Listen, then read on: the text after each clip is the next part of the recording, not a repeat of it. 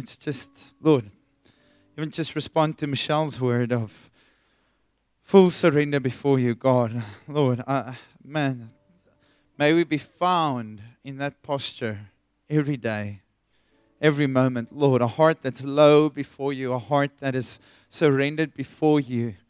God, not because it's our good idea, but because you're worthy, because you're holy, Lord, because you are great and mighty, Jesus. That even as we look at you, and it's as we look at you that we cannot but surrender all to you, Jesus.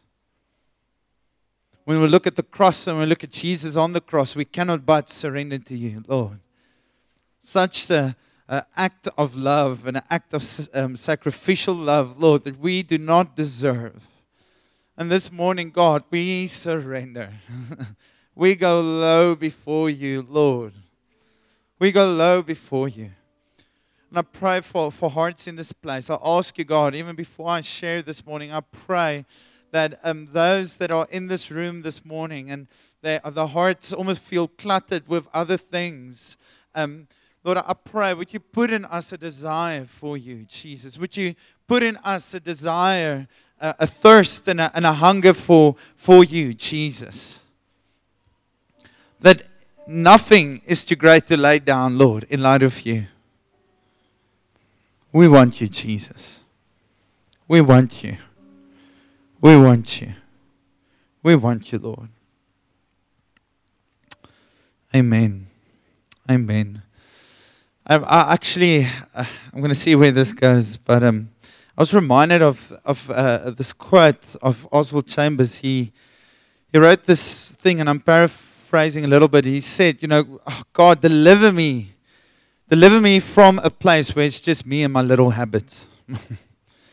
he basically said, God, would you, would you help me to, to not just, you know, be with, with my little disciplines and habits and not have the life of God? And this morning, I'm, I'm trusting, even as we sang that song, you're, you're turning every dry place into a, a well of grace. I, I want you to know this morning that that is a desire in the Lord's heart more than us sitting here and desire for it. It is a desire in His heart. That He wants to come and turn every dry place into a well of grace. And uh, the, the famous Charles Spurgeon, as some of you know, the famous preacher, he said, Without the Spirit of God, we can do nothing. We are as ships without wind, we are useless. I want to ask you do you know, as you're sitting here this morning, each one of us, that you and I, all of us, are in need of God's Spirit? Do you know that? Do you know that it's actually impossible to live a life of following Christ without the Holy Spirit living in us? Do you know that? And do you know that He made a way because of Jesus that died on a cross? Jesus even went so far and said in, in John 14, 15, it's, you know, it's to your advantage. It's better for you for me to go away. Because I will send you a helper, referring to Holy Spirit. And Holy Spirit, it's not just a force or a whatever, it's a person, the person of the Holy Spirit. And my desire, my prayer, I prayed this morning for us and I prayed, God, I pray, may it not just be one or two individuals this morning and say, oh, no, I need the Spirit. May it be us collectively as a church body say that we cannot do what the Lord has called us to do if we do not have His Spirit. If we do not have His Spirit. If we do not have His Spirit. Um, I, I used, I thought of this example. I don't know whom of you've ever been in a situation where you were maybe swimming or you were deep in sea and there was like a stream that, you know, often a stream can easily take you in and you were in a situation where it's like, I can, I can drown now. Um, I remember when I was in primary school, I was on holiday with my, with my mom and we went to like a, this warm, warm water resource. I, I actually have no idea where it is. Um, but I remember going in the one time without my chippy. I had a, a chippy, I don't know what they call it in English, um, but it's something that helped me to float. And in that instance, I jumped into that, that pool thingy there, and I remember just going. I don't know if you've ever had a moment like that. There's a sudden desperation that kicks in in that moment where you know There's only one way out here. And I remember a hand going into that water, which was my mom, and she grabbed me out and she grabbed me into, you know, out of that water. And suddenly there was this taking a breath in, in that moment. There was a desperation in me when I was there that I knew the only way to get out of this is if someone helps me and actually I can take a breath. Now, that must be the desperation in us as believers when it comes to Holy Spirit. Do you have that desperation in you? That it is like this, that we cannot, out of our own strength and out of our own works, there's, there's nothing that you and I actually can do or bring. You cannot even love God out of, out of, a, of a place of your own works It comes from a place of He loving us first, that He gave His Spirit, poured out His Spirit, as we see in Acts 2, on all of us. And He wants to come and do that today. But before I move on, and I know there's some of you sitting here and you're like, Schalk, no, I'm fine with God as Father. I'm fine with Jesus as Savior, but yo, Holy Spirit, just struggle with that idea. And I have to tell you, I think you're not, you're, you're not alone. There's many people that, that struggle. but this morning, I'm not going to try and, and explain all the, the foundations and the, and the basics. I, I didn't feel like that is what the Lord is leading me to do. But I, I do want to encourage you. I do want to encourage you.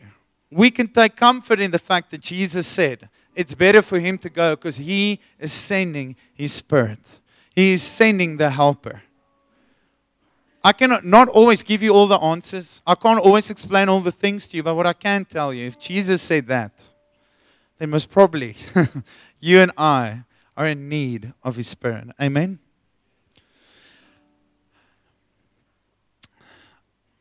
I felt one aspect, I felt like the Lord is highlighting. I want to take you to a verse in Ephesians 1, verse 13. You can read with me.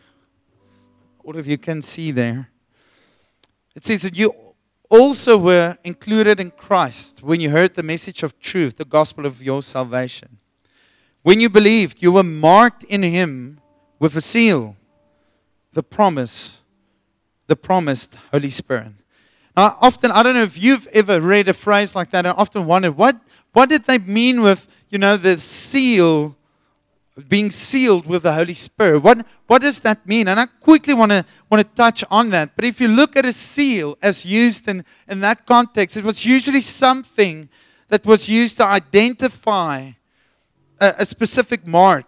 And you often find it on a letter, or I, I, I know kings and, and, and royal people, they always had this, you know, stamp that they, they um, took some uh, kerswas in English, I don't know even what you call that. Wax, yes um, candle wax, and, that, and they had a specific like sign that they would put in that wax and, and they put it on a letter or they even stamped the letter like that that everyone when they received that letter would know this letter is from this place uh, another uh, an, uh, another um, thing that happened specifically in the biblical times is they used they used um, some metal with a specific sign that they would put in some fire, and then they would use that on, on cows and slaves to put a specific sign, a specific mark. So that when people want, want to try, uh, try and steal some, some cattle or, or steal even a slave, in that time they, they actually did do that, but they saw that specific sign of that specific mark, they knew, I need to leave that cattle alone. It belongs to this person. I need to leave the slave alone. It belongs to this person. So when you hear this, this phrase being sealed by the Holy Spirit, that the Holy Spirit sealed us, it speaks about ownership. It speaks about protection and even it almost like validates the relationship. As a Christian, if you hear this phrase being sealed by the Holy Spirit, it basically comes down to this. That even as God gives His Spirit in us, it is a sign that you and I belong to Him. That you and I are His people. And if you look at that phrase being sealed by the Holy Spirit, it means that there's just no other option for us. There's no other option for us. He gives His Spirit to identify us as His people. I want to read Romans 8, verse 15 to 16 to you, and I think most, most of you would, would know this verse, but it says, For you did not receive the spirit of slavery to fall back into fear, but you have received the spirit of adoption as sons, by whom we cry, Abba, Father. And then it goes on. The Spirit Himself, a person, eh, Himself, bears witness with our spirit that we are children of God. I want to I, I want to tell you this morning I know there's different people in this room. There's moms, there's, you know, there's single students, there's married couples, there's omas and opas, there's all different people in different life phases in this room. And do you know what? This promise stays the same. It's for all of us. It's for all of us. And I'm not going to, um, as I mentioned, share too long. I actually just want to look at one portion of Scripture in Ephesians 5, verse 18. And I want to read that to you. It says, Do not get drunk on wine. I'm first just going to read verse 18, which leads to debauchery. I, I hope I've uh, pronounced it correctly. Instead, be filled with the Spirit. Now, Paul was writing to the church in Ephesians. And I just want to give you context. There was this festival that was usually being held for the, um, they called him the god of Bacchus or something like that. Bacchus, yeah. He was known as the god of wine or the god of pleasure. And what would happen is people would, as a sign of worship and devotion to this god in that time, they would go and drink.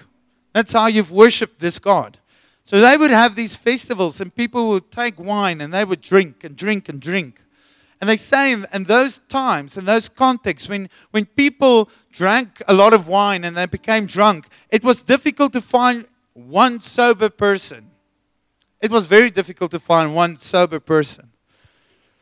Now, if you read about wine, obviously there, there's a reference to the context. There's a, there's a reference to the, the physical act of, of drinking wine and, and getting drunk. But I do think it represents something more than just drinking wine.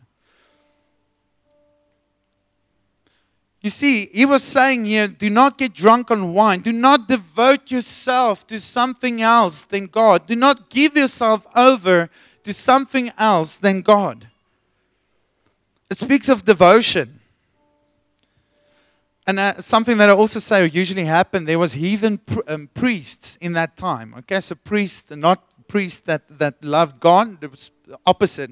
And they would pretend to be under the influence of this God and then they would teach from that place.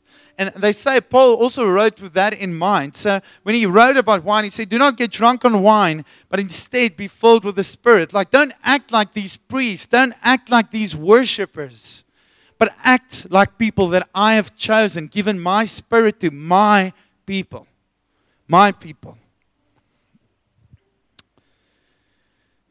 You see, there's two parts to this verse. There's almost like a, a, ne- a, negative part do not get drunk on wine. And it says this leads to debauchery. And, and that definition of that word that I actually didn't know speaks about excessive indulgence. Okay? It leaves, it's an act of devotion that leads to much more. It's as you start drinking, you just can't control yourself. You, you go into that place and you just take more, take more, take more. And before you find it, you, you lost yourself. And the second part, be full of the Spirit, is, a, is an alternative to that. I want you to hear the desperation that Paul actually wrote this letter with. It wasn't just a friendly, hello, do not drink wine, be filled with the Spirit. he was saying, that is not the way that I've, I've chosen you guys to be or to live like, but I've chosen you to be filled with my spirit in a context where all this chaos and all these things are going on. He wrote that truth. Be filled. Now, the first thing I want to highlight just from this part, and it's just a couple of things I want to highlight from this verse, is when we look at wine, it, re, it refers to um, influence, power, control. And I'm not, don't hear what I'm not saying. I'm not saying being filled with the Spirit equals doing drunken slurs. I'm not saying that. Okay? Not at all. I'm not saying that. Please don't see that at all. Um, but wine was seen as a, as a sign of celebration in biblical times. When there was a wedding, there was wine. We even see Jesus turning water into wine. Okay, so wine was seen as celebration, but the other side was also true that wine was often also something where there was actually regular addiction to. You drunkenness in biblical times was quite a regular thing. And when he writes about do not get uh, drunk on wine, but be filled with the Spirit, he's actually saying that even as this is the, the you know, a, a sign of celebration, it represents almost the best of the best, but also as a sign of sin, it, it represents the worst of the worst. And in the best and the worst, something that gives much more pleasure than the, the, the wine is that His Spirit that there's something of His Spirit that, sat, that needs to satisfy our hearts that physical pleasure cannot do. That physical pleasure cannot do.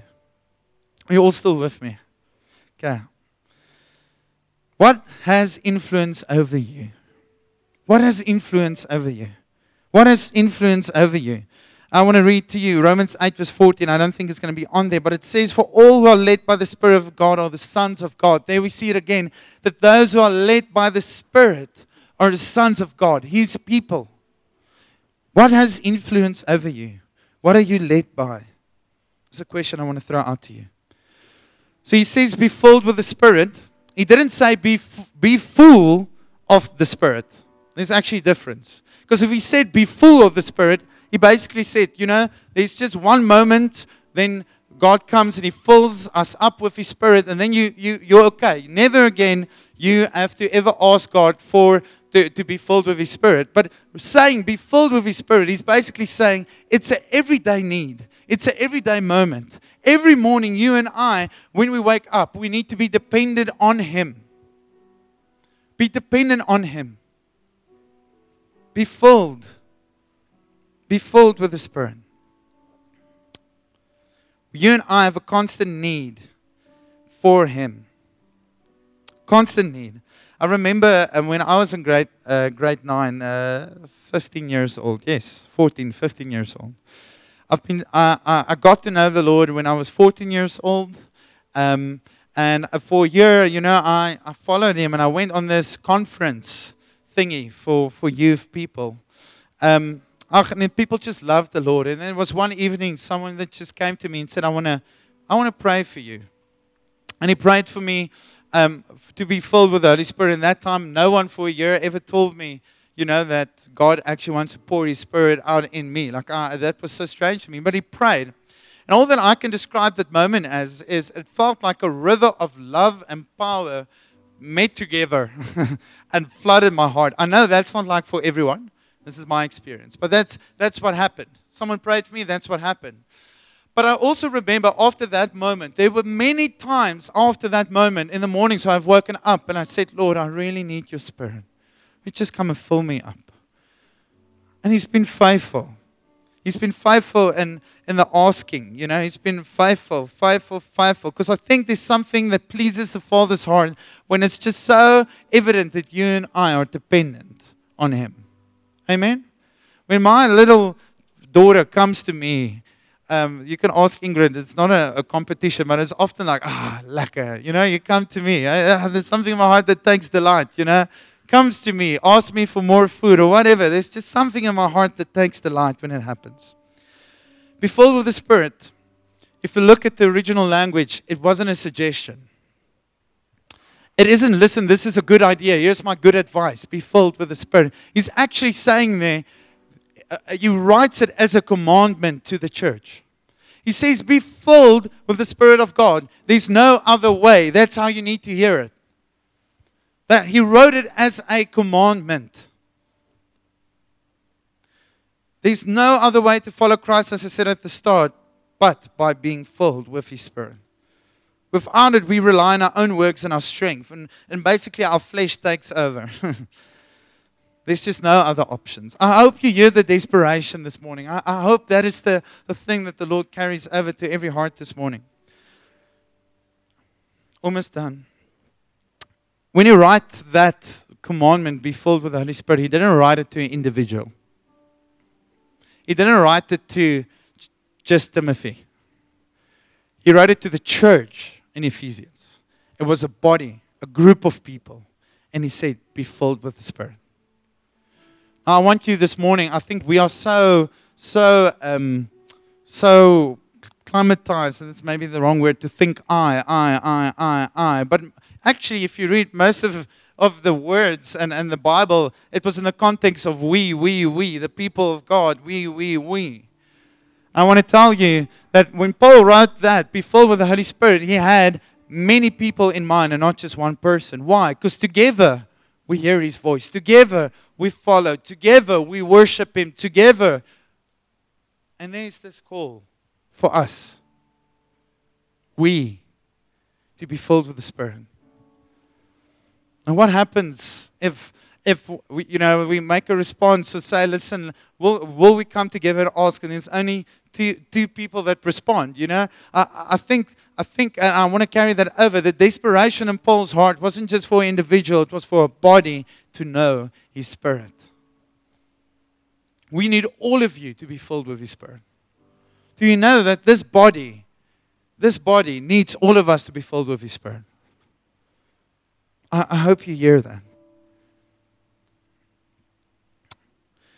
John Wimber, he, he started the Vineyard movement, was a worship leader, and he said this thing. He said, God has given us a vision to see the body of Christ from, uh, move from being an inactive audience to a spirit filled army. He said, Listen, we, like, if, without this, the Spirit of God in us, often that's what happens. We, we just become, we just sit back. that's that, you know? But it's the Spirit of God that often activates us to, to, to bring, to pour out, to bring our gifts, to bring the, the things that the Lord has actually given and placed inside of us. We need that from each one in this place and in this building this morning. If you look also at that verb be filled, it's, it's present tense and it speaks about an ongoing thing. It's not just a once off event, it's a daily experience and it's a daily need of being filled with His Spirit. So the question needs to be asked Schalk, how? How does this happen? How do I position myself to, happen, to let this happen? And there's many things I can say, and I'm sure I know there's people they, they preach on the methods of how to be uh, whatever. But what I want to say this morning is, if you want to be filled, I want to connect to what Michelle shared here. Um, I feel like our posture before the Lord when it comes to asking asking for, for more of his, his Spirit and asking for Holy Spirit to fill our hearts must be one of a low posture. One of a low posture. A.W. Tozer said it, it may be said without qualification that every man is as holy and as full of the Spirit as he wants to be. He may not be as full of as he wishes he were, but he is most certainly as full as he wants to be basically saying then, have, have you positioned yourself low before the Lord? Have you positioned yourself low before the Lord? Have you surrendered every part of your heart to Him? Have you come before Him saying, God, you're not just my Savior, but you're also Lord of my life, that every area of my heart belongs to you? Belongs to you. You see, because when this happens, and I want to take you to Ephesians 5, verse 19 to 21. Verse 19. So he writes then, Do not get drunk with wine, but be filled with the Spirit, addressing one another in psalms and hymns and spiritual songs, singing and making melody to the Lord with all your heart. And it goes on to verse 20. Giving thanks always and for everything to God the Father in the name of the Lord Jesus Christ, submitting to one another out of reverence for Christ. It says, you know, when us as a body are filled with His Spirit, there's an outflow that will happen. And, and I'm just literally going to highlight what the verse says. But it says, speaking to one another with psalms, hymns, and songs from the Spirit, sing and make music from your heart to the Lord. There's a sense of worship that will burst out of a heart that is filled with the Holy Spirit. Always giving thanks to the uh, God the Father. Submit to one another out of reverence for Christ. Isn't that beautiful? That even as we fill, there's transformation that happens in the area of worship happens in the area of our relationships in us as a body. There's the story about a guy called William Seymour. I don't know whom of you know who he is. Now, he was part of a, a move of God revival in, a, in America called Azusa Street Revival. Now, this revival was known um, in that time. It was very rare that you saw different races gathering together. And in this meeting, different races came together, and William Seymour actually led this moment in this movement. And uh, something that he did, he felt the Lord ask him at the start to do, is he literally took a box and he put it on his head. And as the meeting started, he stood there with a box over his head. But it was actually, you know, it, it was actually part of how the Lord instilled humility in his heart. And the Lord moved wonderfully. I mean, there was miracles, and, and not just that, just even, the Azusa Street uh, revival was known for the worship that actually came from that group. Like there were times of just people worshiping for hours and hours and hours and hours and hours. And he, he kept on doing that every day. And then I, I read a book, they call it The Stories of Azusa Street. They speak with people that was actually there. And, and the people started saying, but what happened is, there came a moment where it seems like the other preachers in the town started criticizing William Seymour. And what happened is he felt like, ah, oh, you know. And then one morning, he didn't put the box on his head, he stood. And it's as if that whole place suddenly started drying out. And this whole move of God just started fiddling and drying out, drying out, drying out, drying out, drying out. And they say, these people that they ask and speak to, they ask, why do you think it stopped? And they would pinpoint to that moment that suddenly he wasn't low before the Lord anymore, but that William actually stood up. He stood up before God. Now, why I'm using this example, I think it's just such a beautiful picture often. You know, like I, I do want to tell you, pride in front of the Lord, if as ons trots as if we have pride in our hearts, it's something the Bible says the Lord resists. But if we can come before Him low and just surrender our hearts to Him, He can do with us what He wants to do with us. And it's in that place that He pours out His Spirit. Andrew Murray, you all know the statue, he said, The river always flows to the lowest place. The river always flows to the lowest place. So, Schalk, how do I be filled with the Spirit? I think number one is posture, low posture. Number two, pray. Pray pray. My last scripture, Luke 11, verse 13. It was Jesus who said, If you then, who are evil, know how to give good gifts to your children, how much more will the Heavenly Father give the Holy Spirit to those who ask Him?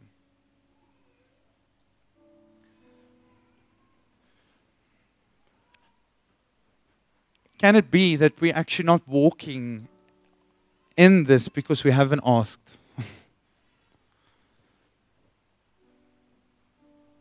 Because we haven't asked. And for a moment, if you can just close your eyes.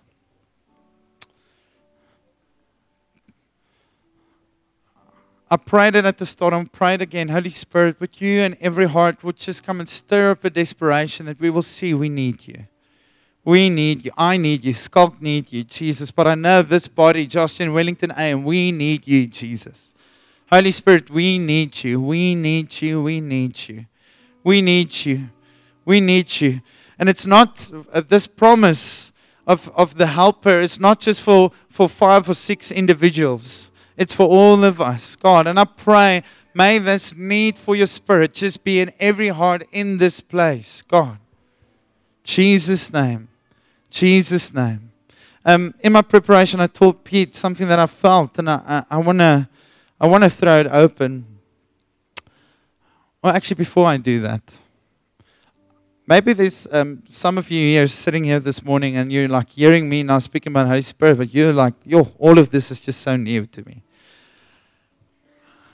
I, want to I wanna tell you before we even go to, to that step that Jesus loves you, that He died for you, that He took your place. You and I, uh, Schalk, I didn't deserve to be saved. I'm, I'm, a, I'm sinful. I did stuff in my life that I know I, I need to be punished for. But yet, Jesus, in His goodness, came, God the Father sent His Son, and He died in our place, in my place. He carried the, the wrath, the punishment that was actually for me, He took. And this morning, uh, that reality is there for each one of us complete forgiveness of our sins. And just before I move on, on to the, the next thing, I just I felt like just to do that with, with every eye closed. And you may be sitting here this morning and, and you're not sure what's going on and, or whatever. I, I just feel like maybe you're like, oh, Schalk, I need to surrender. I need to surrender. I've never actually made a decision to follow Christ. And if you're here this morning and that is you, with every eye closed, can I just ask you just to quickly put up your hand that I know? if there's someone like this in this room. Is there anyone like that in this room?